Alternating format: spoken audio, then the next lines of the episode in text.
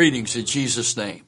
I'm Bishop Chester Wright, and this is Call to War 2020 video briefing number 11.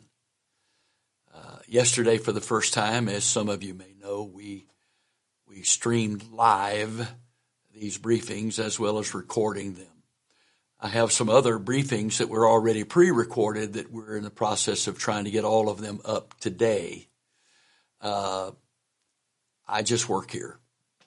This is the way the Lord is doing it right now, and He's in charge, and I'm just obeying Him moment by moment, minute by minute. But this live streaming from the studio proves that you can teach an old dog new tricks. All those years I preached from a pulpit, and then we started recording with video back in the 80s, and then we started streaming live back about 15 years ago, and then we've gone with all this social media stuff to be able to try to get the word out. And so now this is a new level for me, because I am right now live on Facebook Live and on Vimeo and on YouTube Live, at least. I don't know all the places, all these wonderful guys that are part of the media ministry tech team. They've got all that worked out, and so I let them do their job, and I just sit here and try to do my part. So here we are. But this is it's a very critical time that we're in, and that is one of the greatest understatements that I have probably ever made, and I'm not one given to making understatements. Most people think I have a tendency to overstate, but I have never used hyperbole on purpose in speaking the Word of God in my life. Therefore, if some consider what I'm saying at any time hyperbole, I do not. I am trying to say what I feel to say. I have some things to talk about today that it seems to be my lot in life and my particular gifting of ministry, the way the Lord uses me. It seems I am one of the ones called to say stuff that's always difficult for people to hear. Again, I don't qualify what God uses me to do or how He uses me to do it. I appreciate everybody's giftings and how God uses them, and this is how God uses me. And those that can handle it, they listen, and those that can't handle it, they listen to somebody else. There's plenty of places that you can get milk from the Word, but apparently I have been called among others, and thank God for everyone who does, to feed His body meat. And that's what this is. And so this today is not going to be easy, any easier than anything else I talk about to hear. But I need again to make this statement very clearly. As the flow begins to minister here today, I am sure that I will get animated. Because when I feel things very deeply, I cannot discuss them in this tone of voice. If it matters to me, I'm giving all of my being to it. And that comes across. For some, they take that as me being critical or judgmental or unkind or whatever. Everybody takes it different ways. I'm telling you how I mean it, because you don't know your own heart. I don't know my own heart. So you can't tell what my heart is intending to do or say in being used of the Spirit today as what my motives are. You don't know that. Only God knows my motives. And I have learned that the way He uses me, there is an urgency to it. There is also this desire to affect people's thinking right now. And I don't know any other way to minister than to call people to confront what's being said now, deal with it, think about it, hopefully pray about it, and go to the Word and see whether or not the Bible actually says what I'm saying.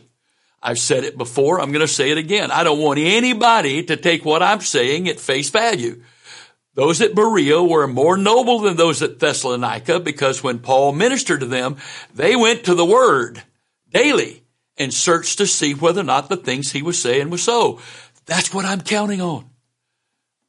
Some like what I have to say, and I'm hoping those that don't get upset enough that you go to the book to prove me wrong, because that's what I do. I love the book, and I live in the book, and I'm pretty sure what you're going to find before I say something, if I can just get you to go look. That's the motive. The motive. It's not to make anybody mad or glad. My responsibility isn't your response. The scripture says to each one of us, take heed how we hear. My responsibility is to be his conduit and to be such a clean by the Holy Ghost, the blood of Jesus, the name of God, all of that. Not me, clean, not clean by me, but to be such a clean conduit that nothing of me affects what's flowing through it. Nothing. None of my opinions, none of my hang-ups, none of me, that it flows out as purely as he is saying it. That's what being a conduit means. It means he gets to choose what he's going to say, how he's going to say it, with whatever means of expression he chooses to say, and he gets to do it when and how and where he wants to do it. And my responsibility is just to say, yes, Lord, here I am. Wherever you're going, I'm going. Whatever you're doing, I'm doing. Whatever you're saying, I'm saying. And by the grace of God, I'm not adding to or taking away from it. And I've already prayed this, and I pray this fairly regularly. Jesus, by your grace, don't let me add anything to or take anything away from whatever it is you're saying today. So that with that as my preface to my introduction, as if this was a book, this is where we're going with this subject today. The subject today is pure Christianity. Some of you may have read this as a post on Facebook just within the last week or so. But this is, as I was praying this morning, this was brought back to me so strongly that I knew that this was not a word for one day. This was a word God needed to speak. And of course, writing it down, there's a way you express things writing it down. But when the Holy Ghost is flowing and he gets to add and put in and bring in whatever elements he wants to, it's a completely different presentation, completely different communication. Our brains are not programmed to process what we hear spoken the way we process that which we read.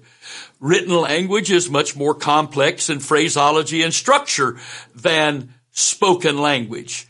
Therefore, there's always a danger when you are reading something to people that you have written down, that you're talking right past their ability to receive. It has nothing to do with intelligence. It's just, that's why Jesus said, take heed how ye hear. Now, we also know he told us to read, search the scriptures. To search the scriptures, I've got to read. So he said, search scriptures, for in them ye think ye have eternal life, and they are they which testify of me. So there is a blessing upon reading. But there's also a warning from him about how we hear, because our minds do not process effectively written language read to us. Therefore, my notes are basically the post I did, and I broke it all down, and I'm going to read a little bit, but I'm going to comment on it. I'm going to explain it. I'm not going to leave it at what I read, because we're not able to do that. We weren't designed to be able to process written language performed, no matter how dramatically, and we call that preaching. Our brains aren't designed for that. It's not effective. It may be entertaining, but it's not effective. But the problem with doing that is always points the attention to the public speaker, not to the man of God who is speaking God's word. And there is a difference between me reading God's word to you and speaking God's word to you. And so here we go. That's enough of that. The title of this, or the focus of this subject, is Pure Christianity. We are approaching, for the first time in my entire lifetime, the purest form of Christianity that I've ever seen the church confronted with. The church was confronted with, most of our association with God is through church services. But the purest form of Christianity is one soul, one God. One soul, one God. One soul, one God. And whatever relationship, interaction, whatever the dynamics are between those two, that's the purest form of Christianity. Now, I'm not saying that just one person, one God is pure, because a lot of times God is always working on us to continually sanctify and cleanse us, both of the filthiness of our flesh and spirit. 2 Corinthians chapter 7, verse 1. So, as I'm in his presence, there's a constant sanctification taking place. But the purity of the principle is one God, one man. One human. That's one. But most people's relationship with God is really through a corporate body. And because of our emphasis upon this relationship as a corporate body, far too few people ever truly experience the purity of Christianity, which is one soul and that one God that loves them and who became a man and died for them so that they can fellowship with him forever. That's the purity. That's how simple it is.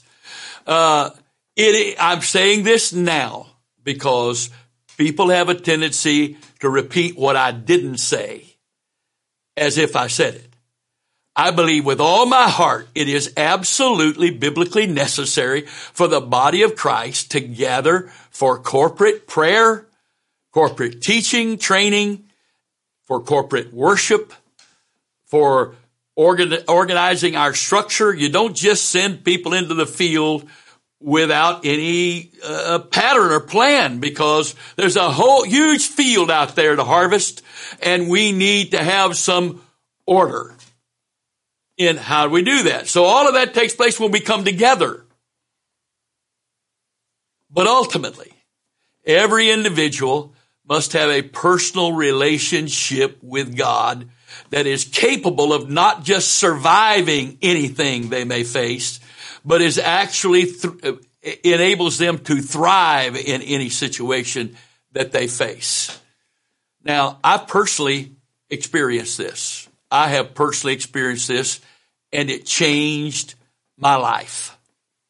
On June the 30th, 1964, I stood in Dahlgren Hall at the United States Naval Academy and raised my hands with over 1,400 other men. At that time, there were only males at the academy. And I swore my oath and allegiance to the Constitution of the United States of America, et cetera, et cetera. God sent me there. I don't have the time for all the miraculous ways that God opened the door for me to go to the Naval Academy. And I don't take credit for getting me there. He got me there. But it didn't take me long to figure out. It didn't take me long at all to figure out. I don't have a church to go to. I don't have any place to fellowship that believes what I believe. And my dad spent 30 years in the Navy, and so all 18 years of my life at home, we went to 7 different UPC churches, north, south, east, west, and in the middle. And the way it happens with churches with military families is you come and you're a part while you're there. When you go, it's like taking your hand out of the water. There's no hole left. It's just the way it is. So I had really good pastors. They were good men every place I went, but nobody took ownership of me. That means when I left home for the last time and I left the church, my family was attending the last when I left, that pastor did not feel any responsibility toward me. So I was here without a church family, without Pentecostal services of my faith to attend, and without a pastor to call and ask questions to or to help keep me propped up. Well, it didn't take long at all. Sitting around in rooms with guys talking about the Bible to figure out that this Pentecostal kid that was, my mother was attending United Pentecostal Church when I was born. And I listened to my youth leaders. I listened to my Sunday school teacher. I listened to my pastors. And I took all the word I got from them. I almost never read the Bible for myself. And I prayed in church, and I prayed for people in the altar in the church. And I went through all that experience, and it was quite an experience. I had a good experience with the church growing up. And I was, I tried to do what the pastor said, and I didn't cause people trouble. I was cooperative. I tried to be helpful. I wanted to be involved. I participated all I could. I played the trumpet on the platform in every service church I was a part of once I learned to play it. And, sometimes I sang in the choir. I was involved. But all of that involvement was dependent upon church. And it didn't take long for me to quickly understand that I did not have a genuine personal relationship with God. I'd had the Holy Ghost over 60 years. I'd received the Holy Ghost the Sunday after my 12th birthday in 1958. And here I was, 6 years later, and I'm on my own. No church, no pastor. And I'm in an environment that is actually hostile to my faith. Not only those who were anti-faith in God at all, who were living life to the fullest from their perspective, but I gravitated to the groups that sat around in dorm rooms and talked about the Bible. Well, it didn't take long for me to figure out all those guys knew their Bible better than I knew their doctrine in the Bible better than I knew mine. So it wasn't long that I didn't even know what I believed anymore. So now I've got a two-pronged focus in my life. Now I'm going to school, trying to pass my courses, but that wasn't my focus. My focus was finding God like I'd never known him before, and finding the truth in the Bible for myself like I did not have. Now, I had a brief time when God gave me a taste of what I was after that I didn't even know I didn't have. It was the latter part of May of 1964. It was just 5 or 6 weeks, I think it was, from the time I went to the Naval Academy. Back then, of course, churches almost never put their guest speakers in a hotel. So either the pastor or one of the saints in the church that had room would keep the ministers in their house. Well, my dad, even though he was a sinner at that time, he loved preachers and preachers loved him. And so for whatever reason, he had never done this before, but whatever reason, when these two men when my mother came home and told him these two men were coming to do this Sunday school seminar, is what they called it, my dad said, why don't you tell the pastor we'd be willing to keep those two men? I don't know how all that happened. It had never happened before. It didn't ever happen after that. Of course, in 6 weeks, I was out of the house. But it was, looking back on it, I saw how absolutely amazing that was. Well, there were two men traveling at that time. And one of them that was doing the seminar sessions in the daytime. They were going Thursday night, Friday night, Saturday, and then, of course, then on Sunday. And one of them was preaching the night services and doing the Sunday services. The other one was teaching the seminars in the daytime.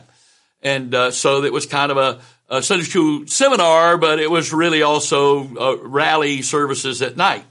And the man that was speaking, doing the teaching in the daytime was the man who created the original Search for Truth home Bible study chart.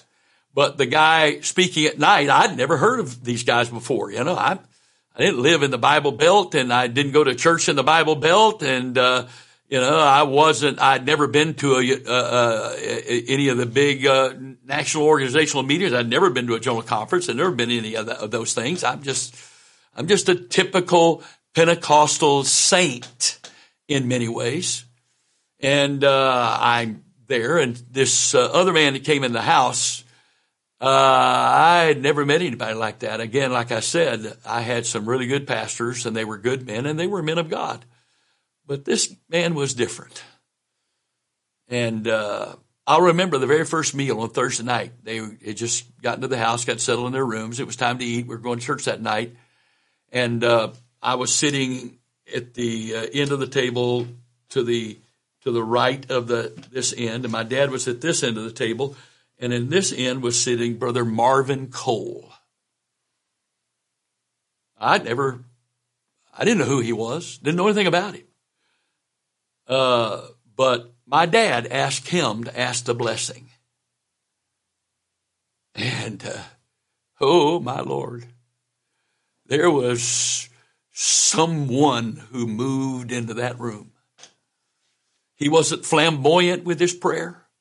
It wasn't dramatic. It wasn't a big production. And I don't remember exactly what he prayed, but I remember how he prayed. In just a moment's time, we weren't sitting there, and he was locked into Jesus. Well, Jesus showed up, and it wasn't just on him. It was that entire table. Everybody felt the presence of God, and I'm going, what is this? I have never felt anything like this in my entire life. And I hadn't. Hundreds of Pentecostal church services I'd ever been in, I never felt anything like that. I don't even know that it felt like that receiving the baptism of the Holy Ghost. There was something moved in that place. And for the next 3 or so days in the house, when they were in the house, Brother Cole would walk through the house just talking to Jesus. There was no put on. He wasn't doing it for anybody else. It was so obvious to me that this was his lifestyle, that he had that kind of relationship with God. And I'm watching this, and I'm just so moved by this. I'm going, this is what this really is all about? All these years of going to church, and I didn't know this was what was available to me? And I want you to know something. That didn't happen to me in a church service. That happened to me in a house. In a house where somebody that was in touch with God, that had a relationship with God, moved on me. I know that he said some things to me. I don't remember a word he said that whole weekend. I literally don't. I don't remember anything he preached, and I was in every session. The night sessions, the seminar sessions, I was in all of it. The weekend sermon, I don't remember anything he preached. But oh, do I remember the relationship with God he had? Oh, I remember that. And something happened in me.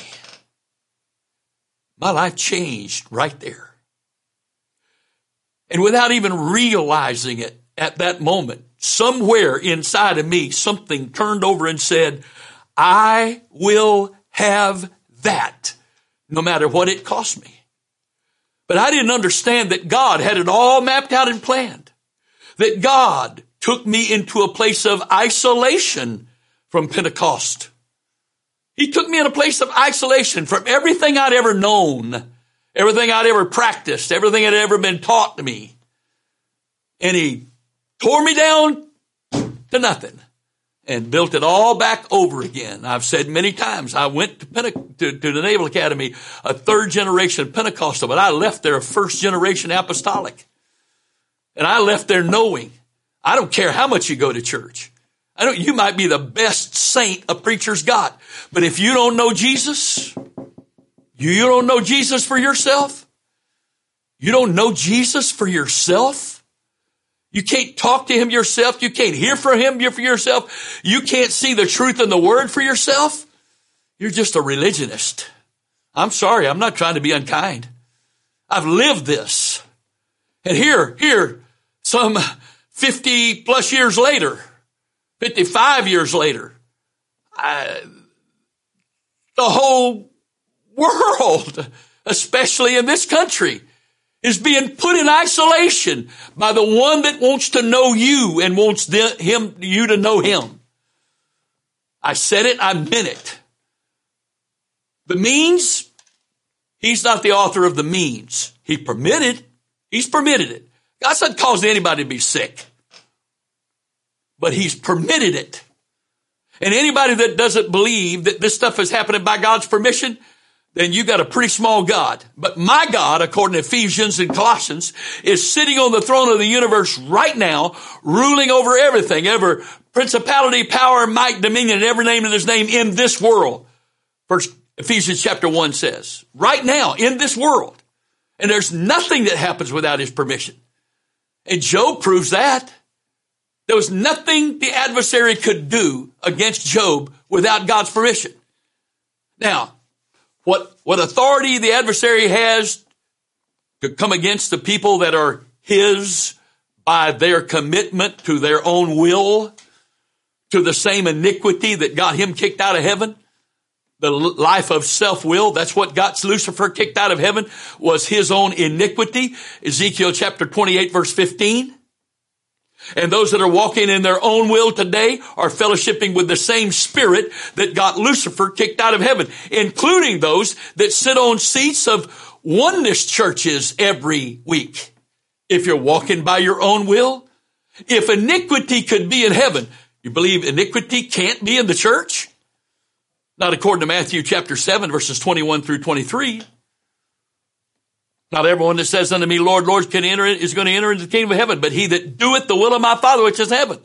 Now, many will say in that day, Lord, Lord, in that day, not when he was speaking, but in the judgment day. Many will say in that day, Lord, Lord, have we not prophesied in thy name? In thy name, and in thy name have cast out devils, and in thy name done many wonderful works. And then will I profess unto them, I never knew you. Depart from me, ye that work iniquity. And what is working iniquity? Not doing the will of the Father. I do the will of the Father. I'm not working iniquity. I don't do the will of the Father. I do my own will, make my own decisions, use my own intellect, my own wisdom, my own talents, my own abilities. I am doing iniquity. I'm not doing the will of the Father. It's that simple, friend. You know how simple life really is as a child of God? There's only one answer I ever need. Is this the will of God or not?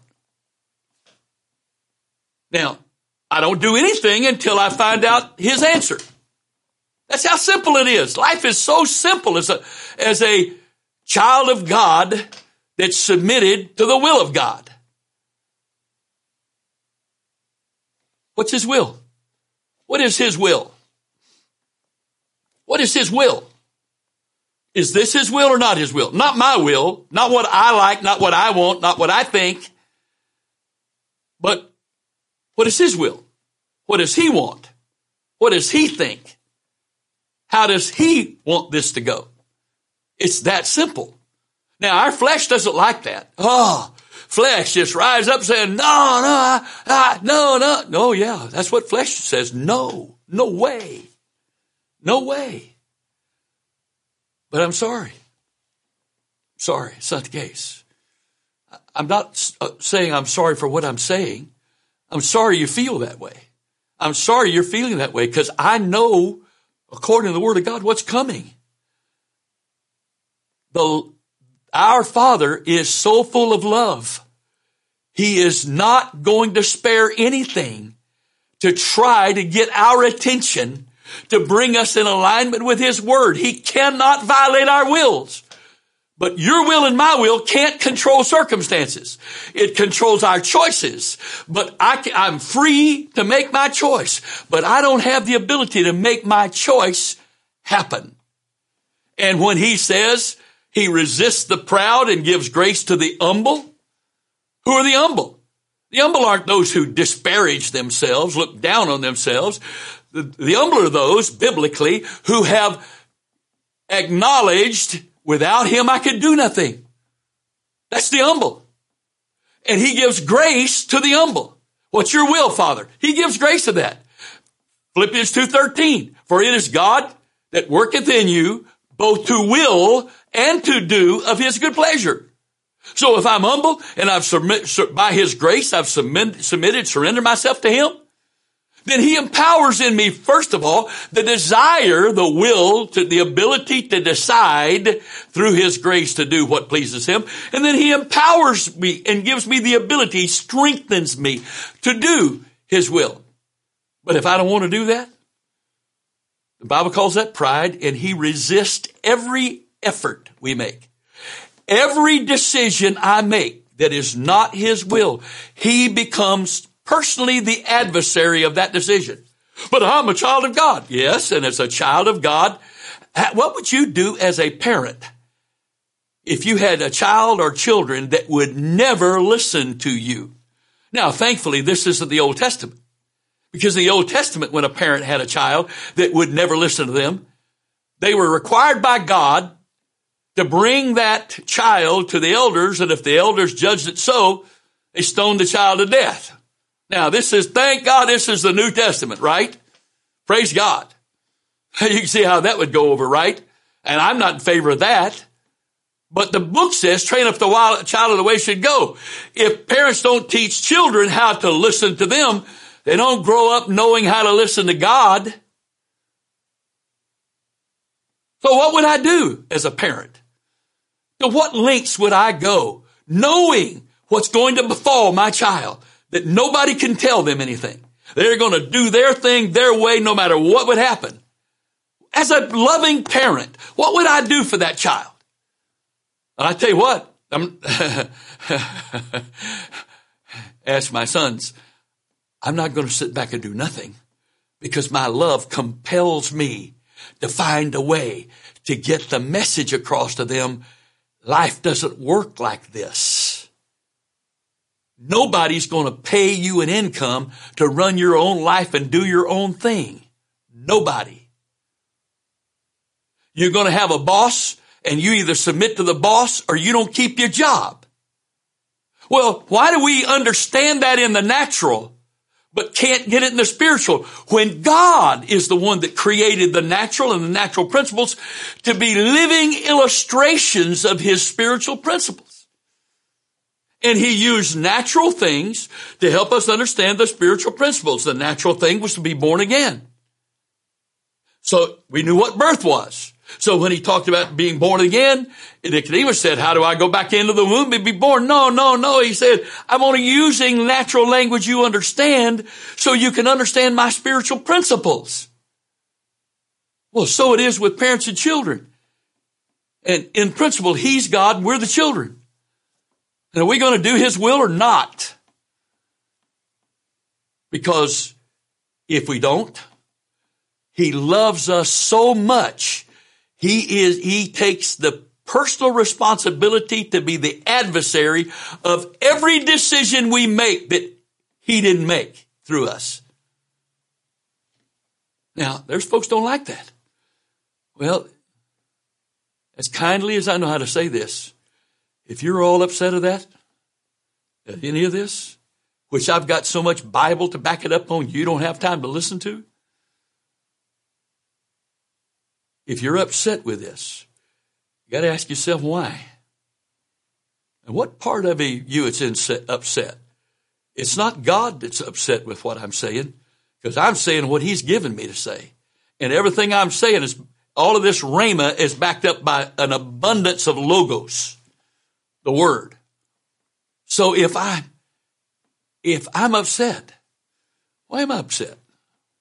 Because this is forcing me to confront my life and what I thought I knew about God and living as a child of God, walking with God. I have to confront that. And so, in 3 days, just 3 days' time, a man of God that walked with God in my house changed my life forever. That is that's my goal, my hope, my faith.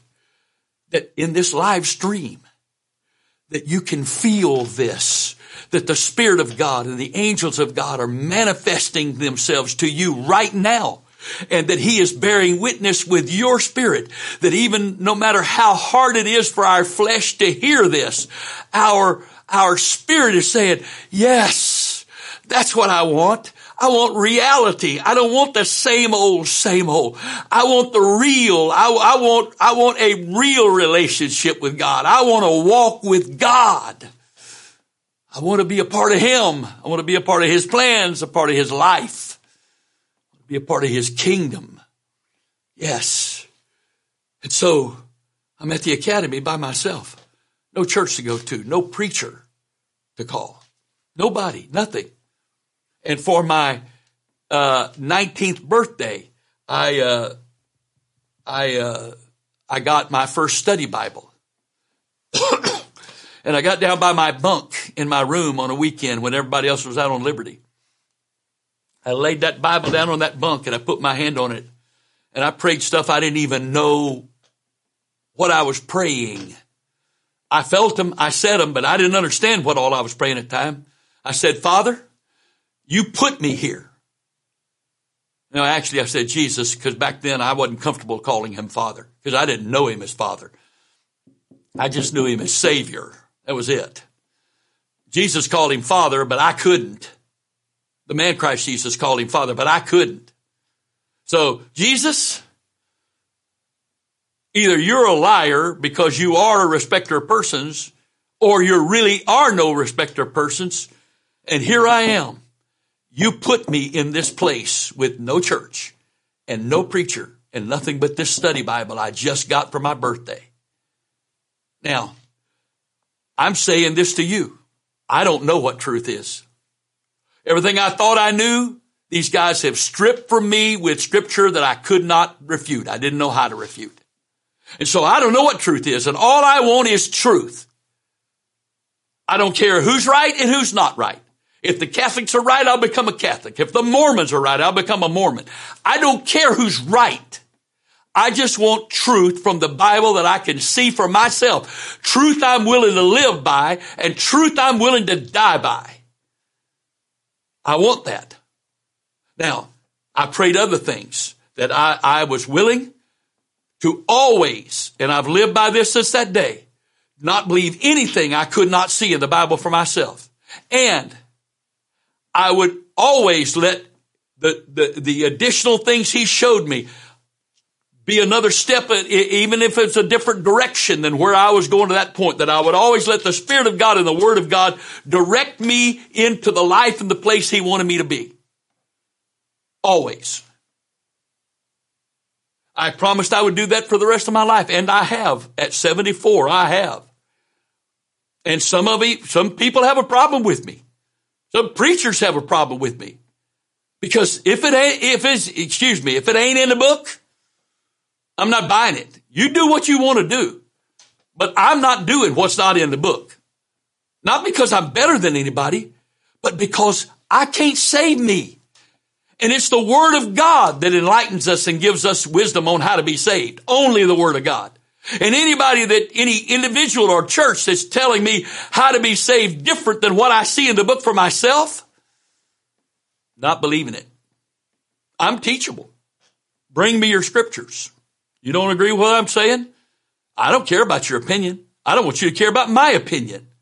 My opinion is no more valuable than yours, and yours is certainly no more valuable than mine. And my opinion is no more true than yours, and your opinion is no more true than mine. So what does the Bible say? And I listen to the Bible. And if what I'm saying is wrong because I haven't understood that yet, and you've got scriptures that prove me wrong, bring them on. I want to hear them. I mean that. I want to hear them. I want to hear them. I want to hear them. So I prayed. And for 2 years, I studied the Word of God. I don't know how I graduated. I don't know how I got passing grades. I didn't do anything more than I had to do for those 2 years, from February of 1965 to February 1967. I studied and prayed and studied and prayed and studied and prayed. And in that process, I found God, or rather, better yet, He found me. He found me. And in that same process of time, He revealed truth to me. And I got such a foundation of truth between Him, what He said was truth from the book, that to this day, I don't care how many degrees you've got. I don't care how well known you are. If we can agree on one thing, we're only going to discuss Scripture, not your church's doctrine, not your history, not somebody else's history, not your opinion. I don't want to hear I think. I want to hear what the Word of God says. And so if you'll agree to that discussion, I'm not afraid to debate anytime, anybody, anytime, any place, if we're going to talk about the Word of God.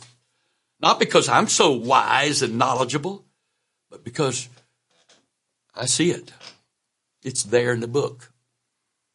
In fact, by the grace of God, I never say anything.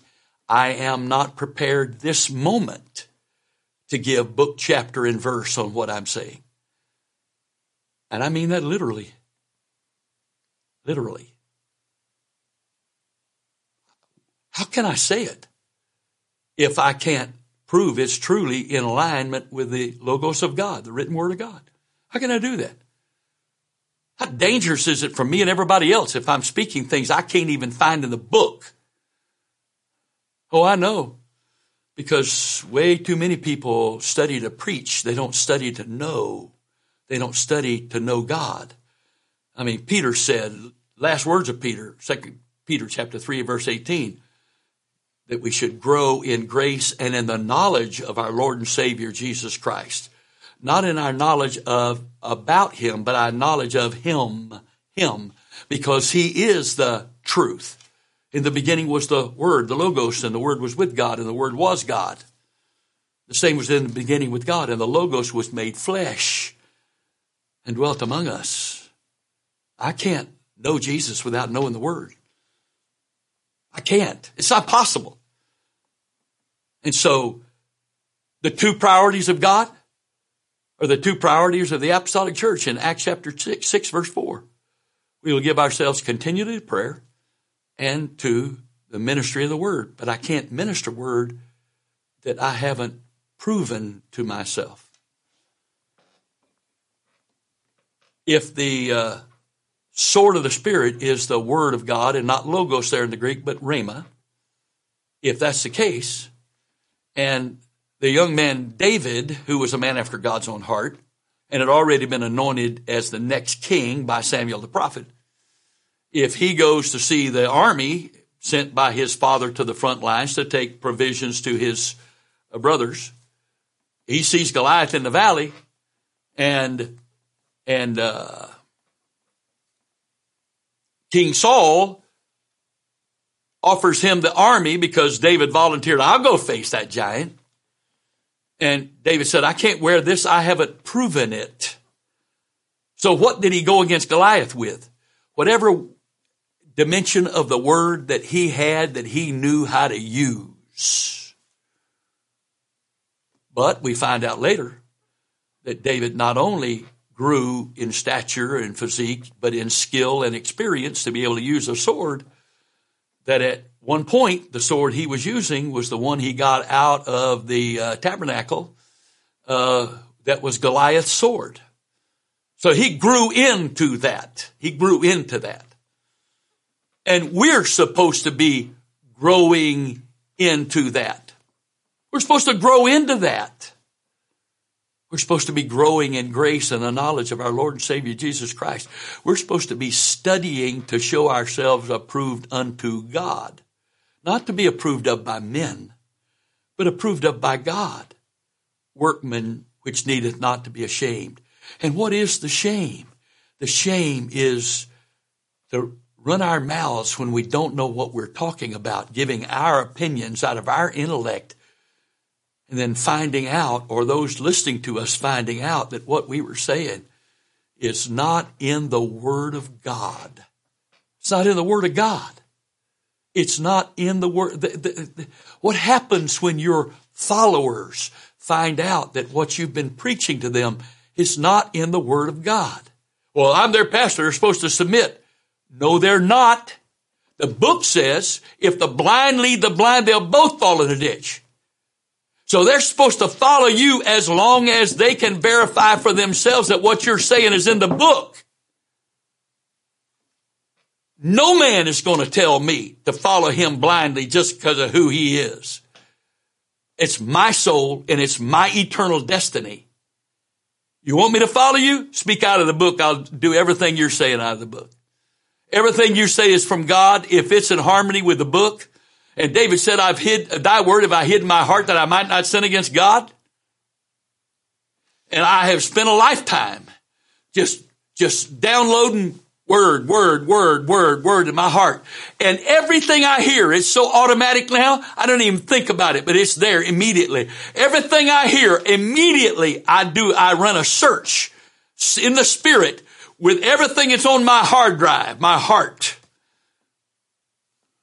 The Spirit takes that statement and runs it against everything I know in the book. And I'm looking for anything in the Spirit that says, not that, no, boy, what about this? And if I get no negative feedback from the Spirit, searching the Word in my heart, okay, I'm going to listen to you for now.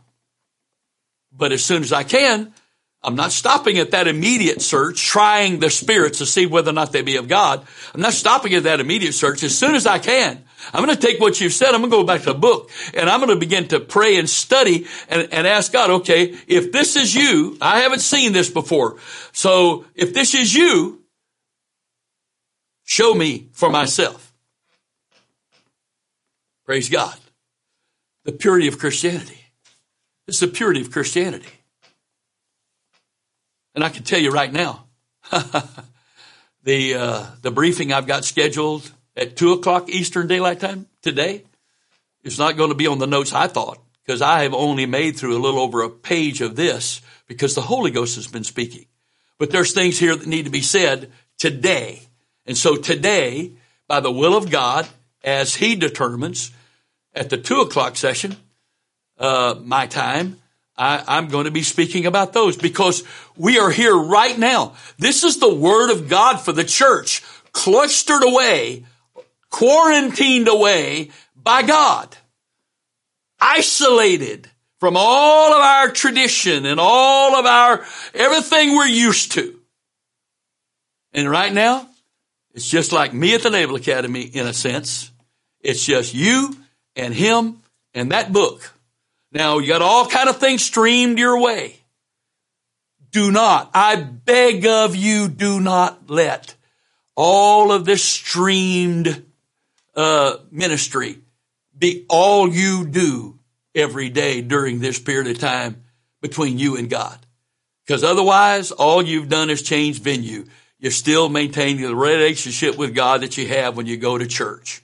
Somebody else is putting the meal together, somebody else is feeding me. But only babies are dependent on someone else to feed them all the time. Now, my favorite restaurant in the whole world has not been shut down by the coronavirus. It has not. In fact, I have exclusive access, and I don't have to worry about eating at any other restaurant but the one that's my favorite. It's Alice's Kitchen at Alice's Table. And I mean that with everything in me. And if you know me, you know I mean it. So I have that. Okay? I'm appreciative for that. But other than that, most of the time, she didn't cook all the time. There's sometimes I got to go to the kitchen to put myself together a PBJ, part of my limited food preparation skills, or to get out my own bowl. Isn't that bad? I have to get out my own bowl and pour my own cereal and my own milk. Right. Sometimes I have to feed myself. Now, I acknowledge that my skill level of feeding myself may not be at the same level of hers, and I've been eating her cooking over 51 years, and oh, friend, 3 times a day and more every day is fine with me. But There are times I have to be able to sustain life. I have to be able to prepare my own meal. And maybe your pastor has a skill level with word food preparation that you don't have. But it is the will of God for every child of God to be able to go to the Word of God and feed themselves from the Word of God. You want to know Jesus? Really know Jesus? There's two things you got to do for yourself, and nobody else can do it. Because the pastor is primarily involved with feeding the flock. He is directing the flock, and he's feeding the flock. But, you know, the shepherd can only lead you to a pasture. The sheep has to decide to eat. And it's like the shewbread in the tabernacle and then in the temple. It's made and it's whatever, but it's sprinkled with frankincense. And if that is a representation of the Word of God, that frankincense makes the taste buds react that this is a bitter taste. But according to the Word of God, the shewbread tasted bitter to the flesh, but when you chew it and swallow it rather than spit it out, it becomes strength and comfort to the belly. It's bitter to the flesh, but it's so nourishing to the belly. It's good to the belly, to the inner man. It's good to the inner man. If it can just get past my flesh. And that's true. I don't care what venue or what methodology in the past, present, or the future that we use to hear a word from God. Our flesh always has to get past the frankincense that the Spirit sprinkles on the bread in order to get the nourishment from it. And once we swallow it, we go, oh, this isn't bad. This is good. This is good. How filling is this? And all the strength I'm getting from this. You don't get that just chewing it. The Word of God's not like chewing gum. You chew and get the flavor out of and then spit out. There's a lot of people that do that with the Word of God. They use it like chewing gum. They chew on it and they get the flavor out of it, and the preacher's got to make it sweet as tasty as he possibly can to get you to chew it.